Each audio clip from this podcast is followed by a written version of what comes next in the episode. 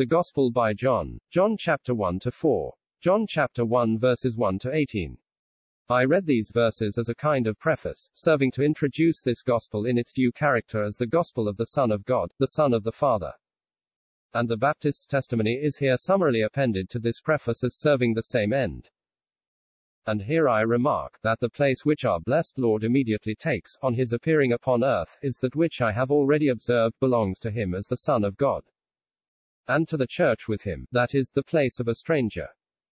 He is here shown to us at once in this character. He is as light in the midst of darkness, the maker of the world, and yet not known of the world, coming to his own, and yet not received of his own, become flesh. And yet only tabernacling for a while among us. All this shows him to be the stranger here, it is thus that this gospel introduces him. And accordingly, at the beginning it assumes that his question with the world, and with his earthly people Israel, were both determined. Verses 11 and 12.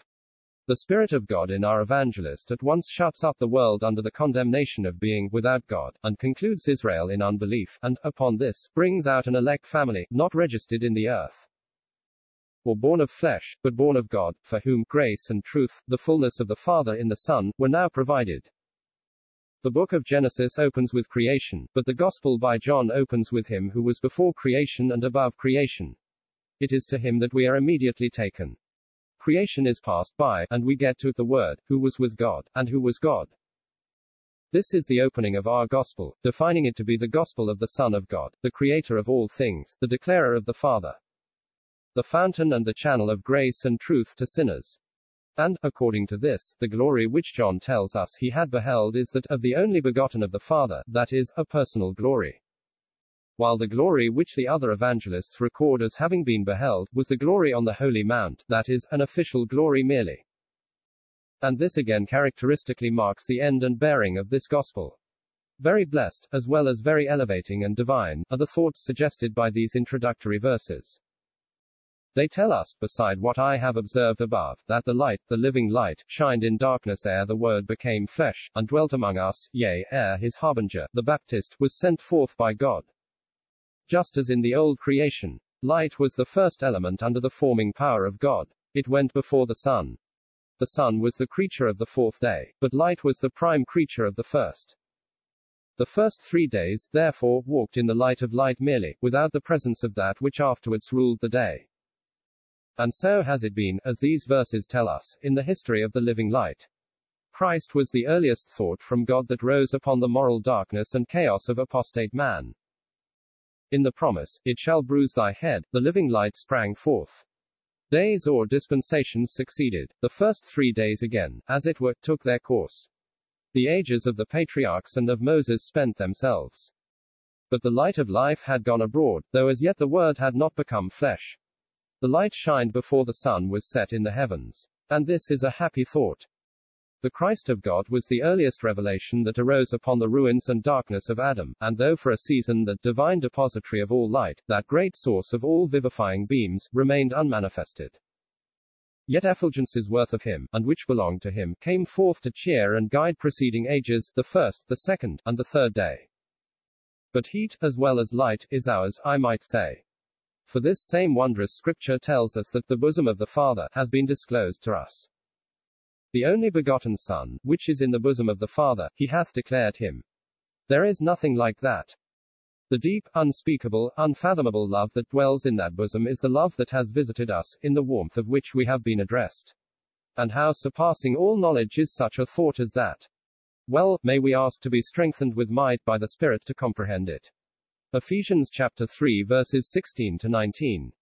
It is the heaven of the heart to be still and silent, and in simple faith to let such a revelation tell out its tale upon us.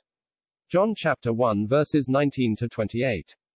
These verses are also somewhat introductory, the action can scarcely be said to have commenced, for they give us, by way of recital, the Baptist's testimony to the Jews. Before the Lord Jesus had been manifested to him as the Son of God. For so little had the Spirit of God in John to do with Jewish testimony, that all this is given here, as I have just observed, by way of recital. Telling us what had been the Baptist's confession to the messengers of the Jews.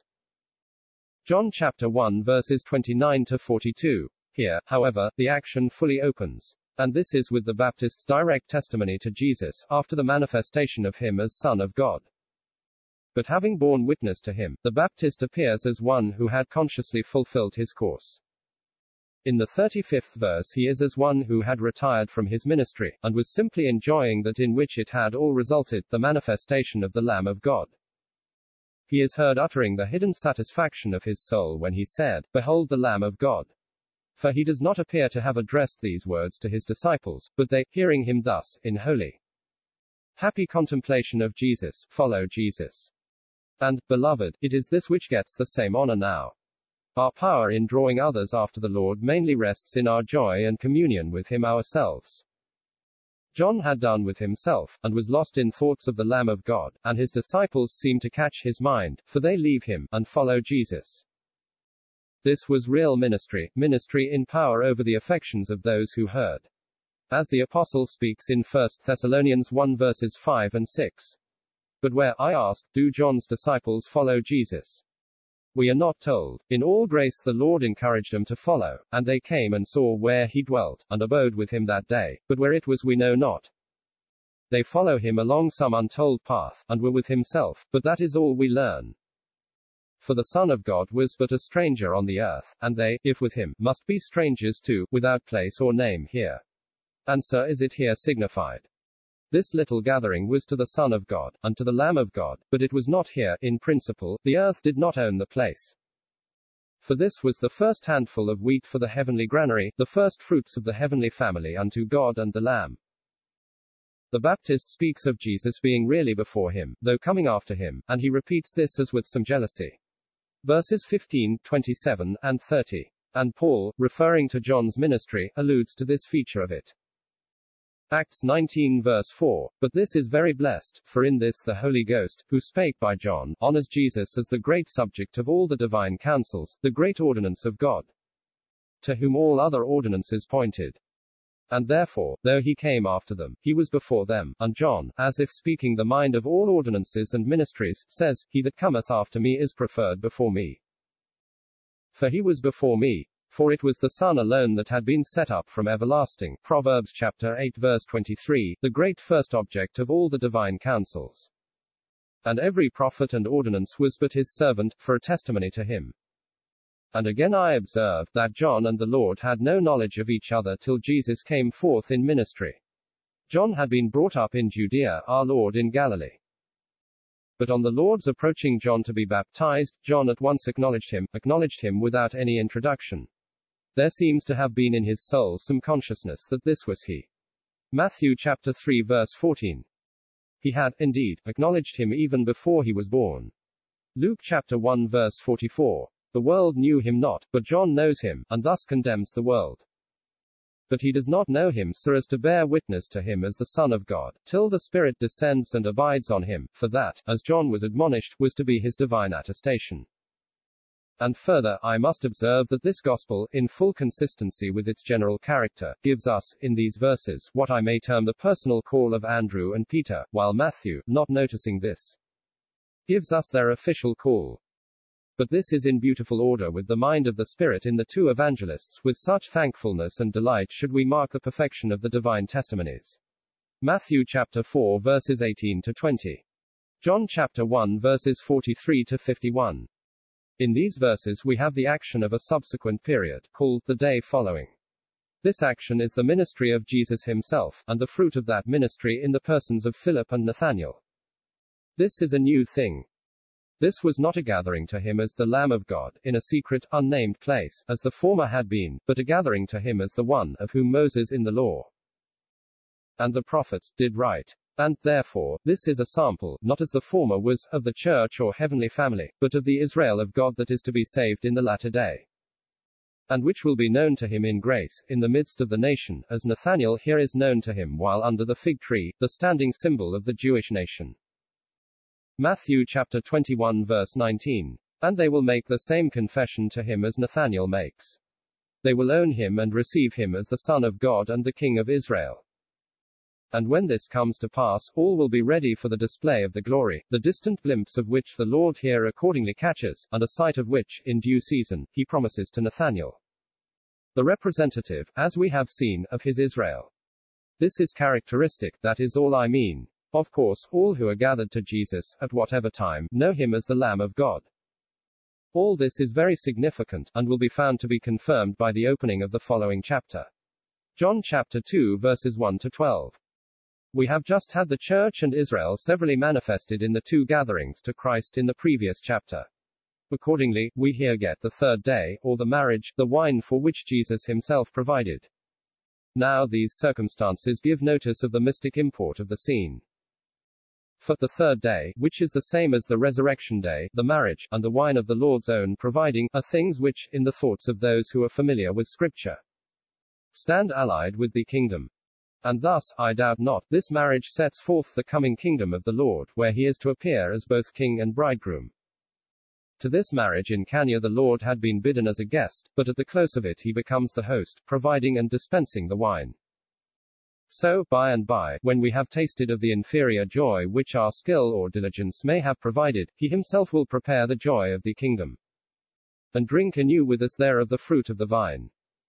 And by this easy, gracious action, he transforms the mere marriage feast of Cana into a mystery, and makes it the occasion of manifesting his glory setting forth in it that kingdom which Nathanael had owned in his person.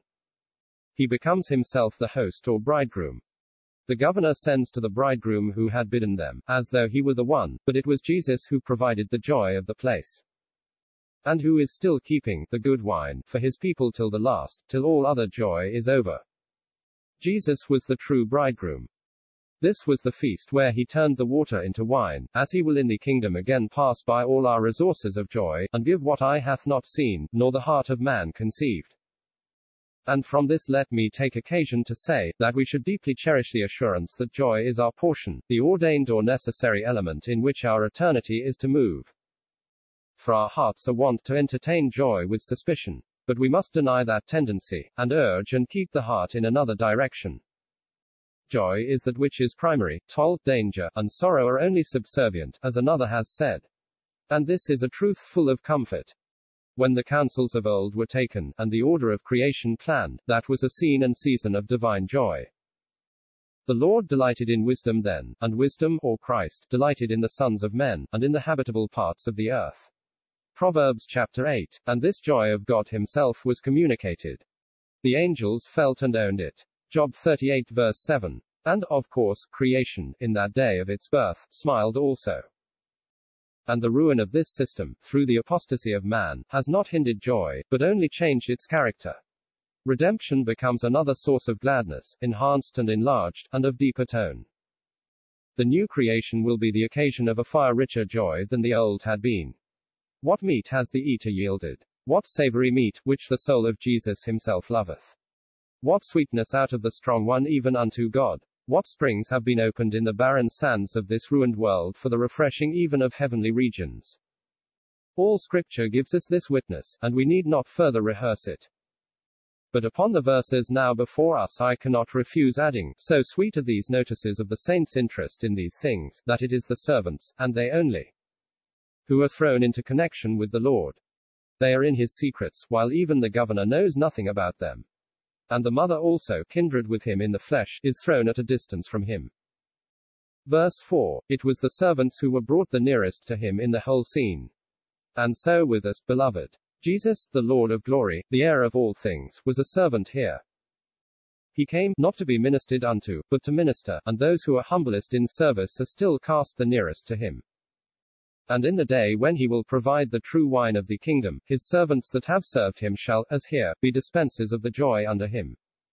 And be distinguished as in the secret of his glory.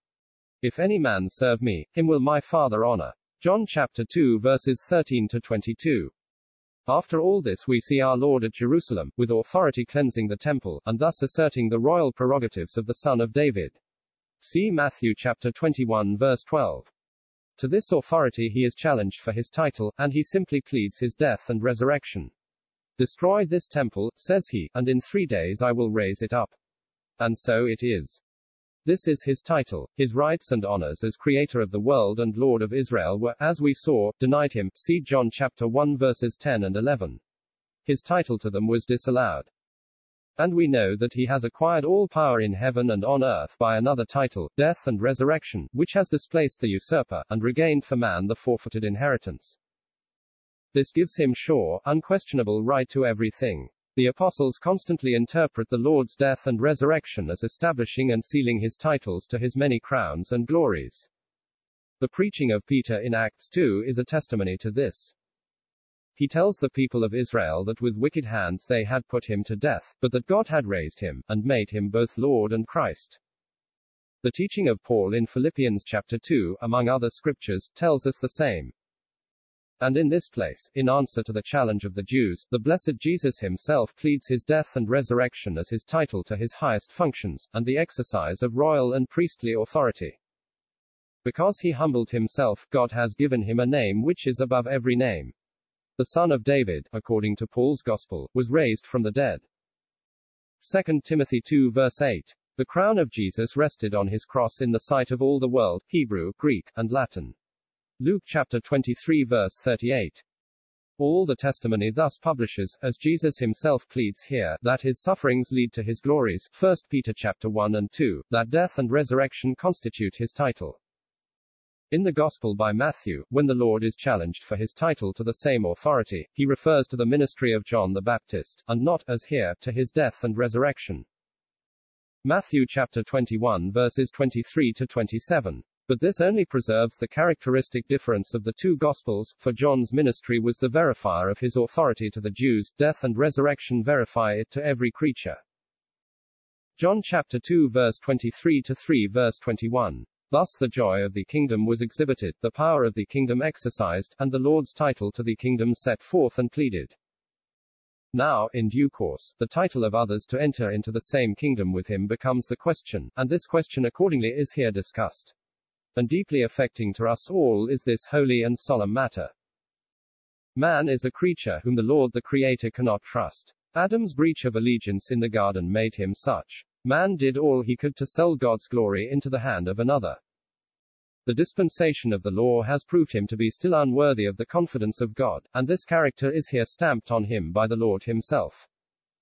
Jesus did not commit himself unto them, because he knew all men. He knew what was in man, and he could find nothing that he could trust. What a sentence. Nay, more than this. Man, as he is, can never be so improved as to be trusted again by God. Man's affections may be stirred, man's intelligence informed, man's conscience convicted, but still God cannot trust men. Thus we read, that many believed in his name, when they saw the miracles which he did. But Jesus did not commit himself unto them. Man in this was putting forth his best, he was moved by the things which Jesus did, but still the Lord could not trust him. Hence, ye must be born again. The necessity of being born again, or, from above, or, as it is commonly expressed, of regeneration, is well understood and most surely allowed among the saints. But is there not a more simple and distinct character in the new birth than is generally apprehended? I judge there is, for the doctrine commonly raises in the mind a sense of something strange and indefinite. But this need not be. Nicodemus had come as a pupil to Jesus. We know that thou art a teacher come from God, he says, upon which the Lord tells him, at once, that he must be born again. But he does not end his words with him till he directs him to the brazen serpent, teaching him that it is there he must go in order, as it were, to gather up the seed of this needed new life. In what character, then, must he take his place there, and look at the Son of Man lifted up on the cross? simply as a sinner, a conscious sinner, carrying, like the bitten Israelite, the sentence of death in himself. Such a one Nicodemus had still to know himself to be, for as such a one he had not now come to Jesus, and therefore he must begin his journey afresh. He must be born again, he must reach Jesus by a new path, and in a new character. He judged himself to be a pupil, and Jesus a teacher come from God, but himself as a dead sinner, or as a man bitten by the old serpent, and the Son of God as a quickening spirit. A justifying Redeemer, he did not yet understand, and so the ground of his heart had never yet received the seed of life. The character of this life, this eternal life, this divine nature in us, is thus as simply defined as its necessity. The secret of it lies in learning Jesus the Son of God as a Savior. In coming to him as a convicted sinner, looking at him in that virtue which the brazen serpent carried for the bitten Israelite. And, as suggested by other parts of this gospel, it is very sweet to trace the onward path of Nicodemus from this stage of it. He had, as we have seen, hitherto mistaken his road, but, though that may give him a longer journey, it proves, from the direction which Jesus here gives him, in the end a right and safe one. For, in the next stage of it, we see him standing for Jesus in the presence of the council, and meeting something of the reproach of the rejected Galilean. John chapter 7. And, at the close, he stands where the Lord at this outset directed him, at the place of this brazen serpent. He looks at the Son of Man uplifted on the cross. He goes to Jesus, not as a pupil to a teacher, but he goes to him, and owns him, and honors him, no longer by night, nor in the presence of the council merely, but in the broad daylight, and in the presence of the world, as the smitten, bruised, and wounded Lamb of God. John chapter 19. Thus we discern the character, as simply as we learn the need, of this new life. We find out the seed that produces it. The divine power, the Holy Ghost, who presides over all this in his own energy, works after a manner beyond our thoughts. Whether the wind or the Spirit, we know not the path thereof. But the nature of the seed he uses, and of the soil into which he casts it, are thus made known to us. The one is the word of salvation, the other the soul of a convicted sinner. And this life which flows through the family of God is spirit, because Jesus, the second man, the head of it, is a quickening spirit. And that which is born of the Spirit is spirit, as our Lord here teaches. This is our new life. It is eternal, infallible life, standing, whether in the head or members of the body where it moves, in victory over all the power of death. And our divine teacher further says, Except a man be born of water and of the Spirit, he cannot enter into the kingdom of God. There is no entrance there for any but new-born ones. And such new-born ones as we have seen, sinners justified or quickened by the word of salvation. There are no righteous ones, no wise or rich ones, in that kingdom, none who stand in such like confidence in the flesh. This truth is thus established. Blessedly so, for our joy and stability of heart. For while this is very decisive, it is very comforting. It is very comforting to see that the word which says, Except ye be born again, ye cannot see the kingdom, thereby clearly lets us know that if we be born again, we shall see it. No fraud or force of men or devils shall prevail to keep us outside of it. If we will take, drawn doubtless by the drawing of the Father, in the secret power of the Holy Ghost, the place of convicted sinners, and receive the word of salvation from the Son of God, if we but look as bitten Israelites to the uplifted serpent, then the kingdom is already entered, life is now enjoyed, and glory shall be hereafter. The song that we then sing is but echoed through the eternity of heaven. The sight that we then get of Jesus and his salvation is but enlarged in the sphere of coming glory. We have eternal life, and the principles of heaven, in us. But to return for another moment to Nicodemus. I may say that, when the Lord had thus disclosed the seed of this new life to him, he seeks to sow it in him, to sow it where it ever must be sowed. If unto fruit, in the conscience, for Nicodemus had come to the Lord by night, as though his deeds could not bear the light, and the Lord aiming, as it would seem, to reach his conscience. Just on their parting, says, Every one that doth evil hateth the light, neither cometh to the light. Lest his deeds should be reproved. Thus our Lord teaches the need of the new birth through the word of salvation. Without it man cannot be trusted of God, and without it the kingdom of God could not, as our Lord here further teaches us, be either seen or entered. What association, for instance, had the elder brother with that which was the characteristic joy of the father's house? None. He never had so much as a kid to make merry with his friends, none but a returned prodigal could draw forth the ring, the best robe, and the fatted calf. And so the kingdom is such a kingdom as none but redeemed sinners can apprehend its joys, or have any place in it. All there are new creatures, persons of an order not found in the first creation. Adam was made upright, but all in the kingdom are blood-bought sinners. Everything in it is reconciled by blood, as it is written, and, having made peace through the blood of his cross, by him to reconcile all things unto himself, by him, I say, whether things in earth, or things in heaven. John chapter 3 verses 22 to 36. After the Lord had thus discussed with Nicodemus the question of man's entrance into the kingdom, he is seen for a little moment pursuing his ministry, as minister of the circumcision in Judea. Verse 22. But we see this only for a moment, for to detain such things before us would not have been within the general scope of this gospel, which takes the Lord, as we have seen, out of Jewish connection. And in the next passage we may notice the same, verses 23 and 24, for the Baptist is seen in connection with Israel, but it is, in like manner, only for a passing moment, and in order, to, as it would seem, to give him occasion, under the Holy Ghost, to bear a testimony to Jesus, not at all in his Jewish glory, but in higher honors and sweeter joys than Christ could have ever known as Son of David. See verses 27 to 36. I would, however, linger here a little, for this appears to me to be an occasion of great moral value.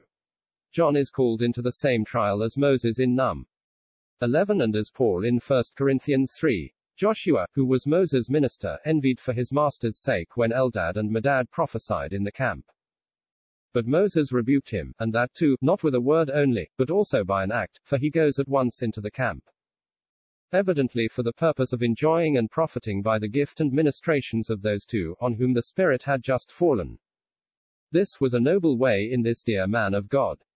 No grudging or jealousy soiled the fair form of his heart, or disturbed the even flow of his soul, but, endowed vessel as he was, rich and large in the gifts of the Spirit himself, he would still receive through any other vessel, though of smaller quantity, and receive with thankfulness and readiness of heart. Paul, in his day, was summoned to a like trial. In the midst of the saints at Corinth rivalries had risen. One was saying, I am of Paul, and another, I am of Apollos. And how does Paul meet this? Does he triumph in this day of the tempter, as Moses had triumphed? Yes, only with a different weapon. With strong hand and fervent heart he breaks every vessel to pieces, that he who fills all vessels, and he only, might have all the praise. Who then is Paul, and who is Apollos? Says he, Neither is he that planteth anything, neither he that watereth, but God that giveth the increase. This was victory in a like evil hour. But only in a different form, or with another weapon. But how are we to contemplate John? On this occasion he meets the same way of the tempter. His disciples are envious of Jesus, for his sake. But, like Moses and Paul, he stands in the evil day, though in a somewhat different attitude. He cannot, with Paul, break to pieces his companion vessel. He cannot say, Who then is John, and who is Jesus, as Paul says, Who then is Paul? And who is Apollos? He could not deal with the name of Jesus as Paul deals with the name of Apollos. But he breaks one of these rival vessels, that is, himself, to pieces, under the eyes of his fond disciples, and glorifies Jesus, whom they were envying for his sake, with glories beyond all their thought.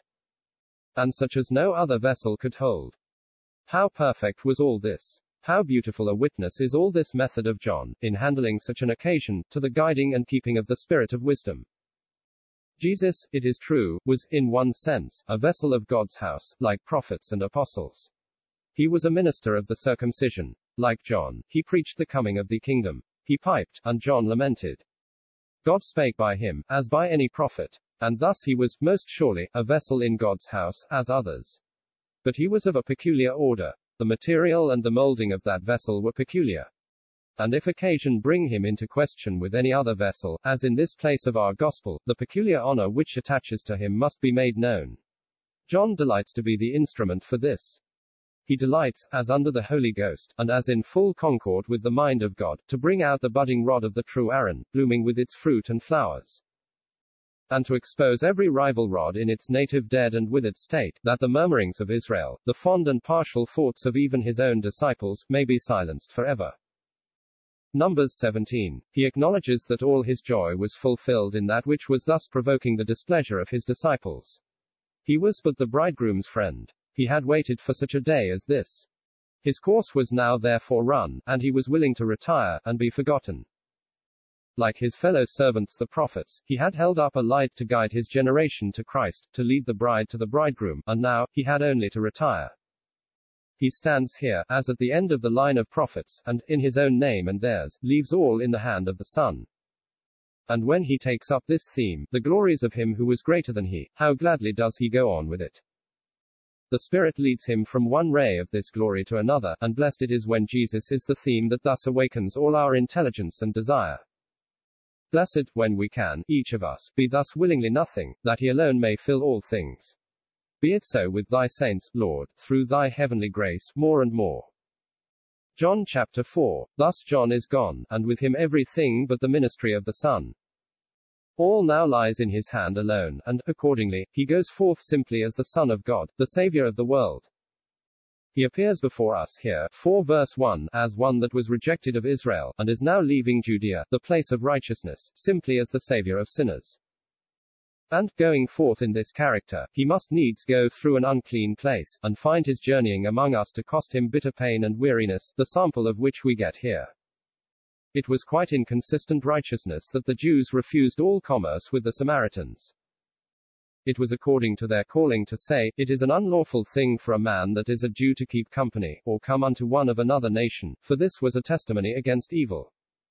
And such testimony was the very trust which Jehovah had committed to Israel. They were to be God's witnesses against the world, they were the clean separated from the unclean, for a testimony to the righteousness of God against a corrupted earth. But Jesus was now standing aloof from Israel.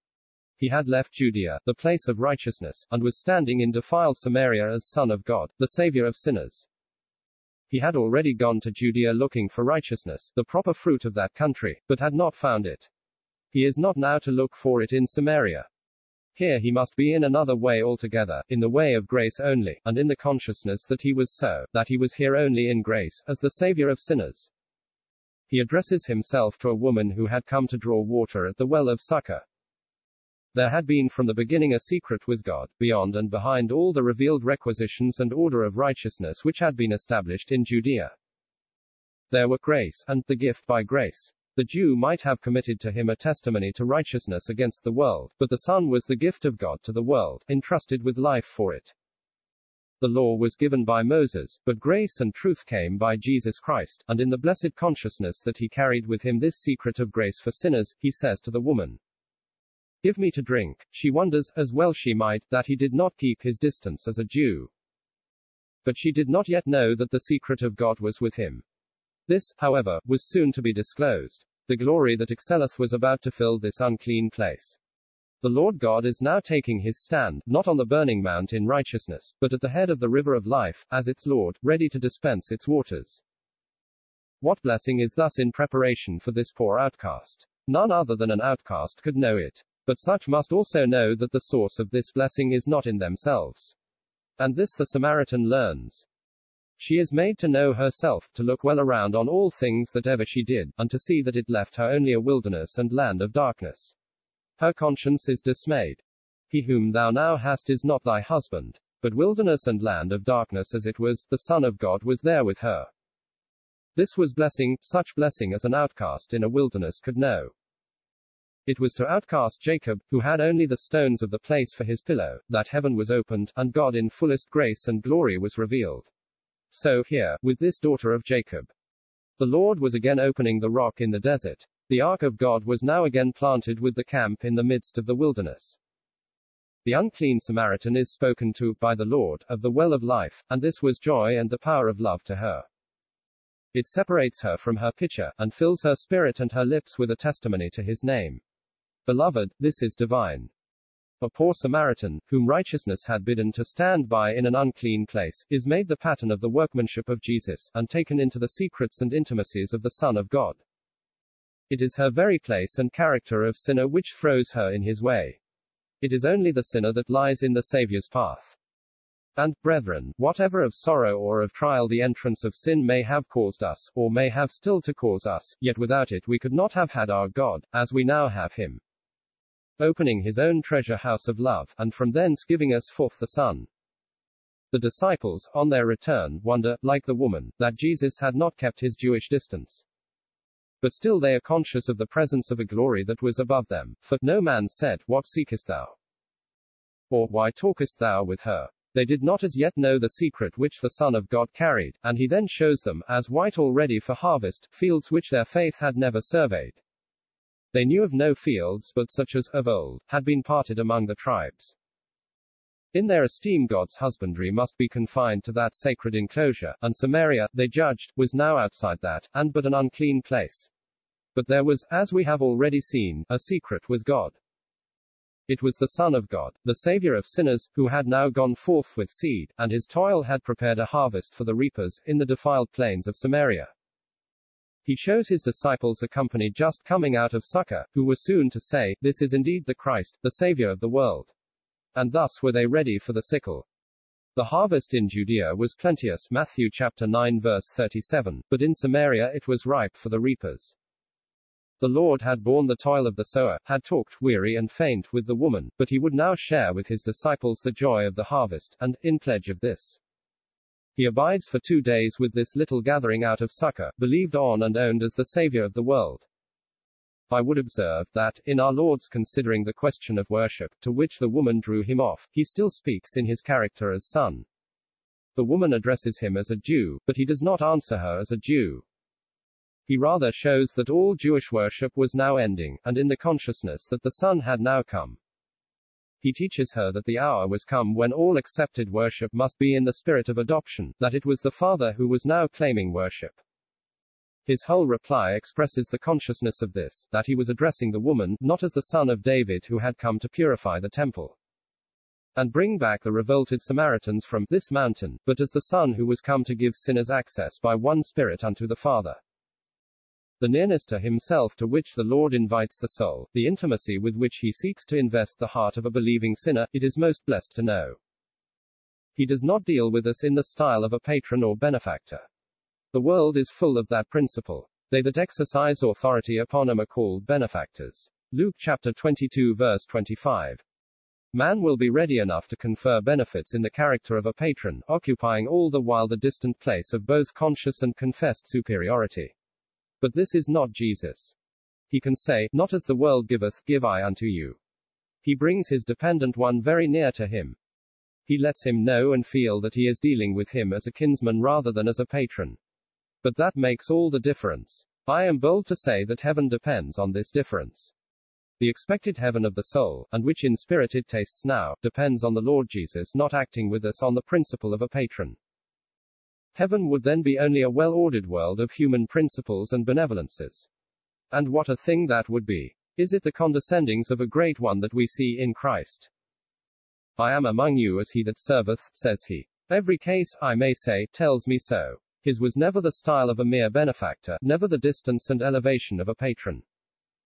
He bore our sicknesses, and carried our sorrows. Just look at him at this well, with this Samaritan. She had, at that moment, the most exalted thoughts of him. I know that Messias cometh, which is called Christ, when he is come, he will tell us all things. This was her high and just sense of the Messiah. Not knowing that he to whom she was then speaking face to face could say immediately in answer to her, I that speak unto thee am he. But where was he, the exalted Christ, all this time? Talking with her, as they had met together, by the side of a well, where, in order to give her ease in his presence, he had said to her, Give me to drink. Was this patronage after the manner of men? Was this the distance and condescension of a superior? Was this heaven or the world, man or God? Condescension or the world will confer what favor you please, but will have the elevation of a superior and the reserve of a dependent kept and honored. But heaven or love acts not thus. Blessed, blessed be God. Jesus, God manifest in the flesh, was kinsman to those whom he befriended. And as a kinsman he acted, not as a patron. He seeks to bring us near, to invest our hearts with ease and confidence. He visits us. Nay, he comes to us upon our invitation, as he went and dwelt two days with the Samaritans who came out and sought his company on the report of the woman. He requires a favor at our hand, that we may take a favor from his without reserve. He will drink out of our pitcher, to encourage us to drink of his fountains, and eat of our calf at the tent door while revealing eternal secrets to us. Genesis chapter 18, John chapter 4. Surely our hearts may rejoice over this. The heart of the Lord rejoices in this his own way of love. For these two days at Sychar were to him a little of the joy of harvest. They were some of the most refreshing which the wearied Son of God ever tasted on this earth of ours. For he found here some of the brightest faith he ever met with, and it was only the faith of sinners that could ever have refreshed him here. Nothing in man could ever have done this, nothing but that faith which takes man out of himself. But this joy was only for two days. He is quickly called down to a lower region, for after these two days he goes on to Galilee, thus getting into Jewish connection again, but he goes with this sad foreboding. A prophet hath no honor in his own country. And with increased trial of heart must he feel this now, from the liberty which he had just been knowing among the sinners in Samaria. And his foreboding was found to be true. He finds faith in Galilee, it is true, but faith of an inferior order. The Galileans receive him, but it is because they had seen all things that he did at Jerusalem. The nobleman and his house believed, but not until they had carefully verified him by their own witnesses. The gathering at Sychar had believed himself. The Galileans now believe him for his work's sake. See John chapter 14 verse 11. The Samaritans knew him as in himself. The Jews were now, as it were, asking a sign again. The one accordingly came into communion with the Son of God, the other received health from the physician of Israel. Defiled Samaria is, in blessing, before righteous Judah. Here the first section of our gospel closes. It has led us in the paths of the Son of God, the Son of the Father, through this evil world of ours. At the opening of it we saw his glory, and found that, the moment it shone out upon the world, it proved the darkness of the world. It met no answer from man. The world that was made by him knew him not. But he carried with him a secret, the secret of the grace of God to sinners, deeper than all the thoughts of men. A stranger he was on the earth, but the revealing of his secret to sinners had virtue to make them strangers with him.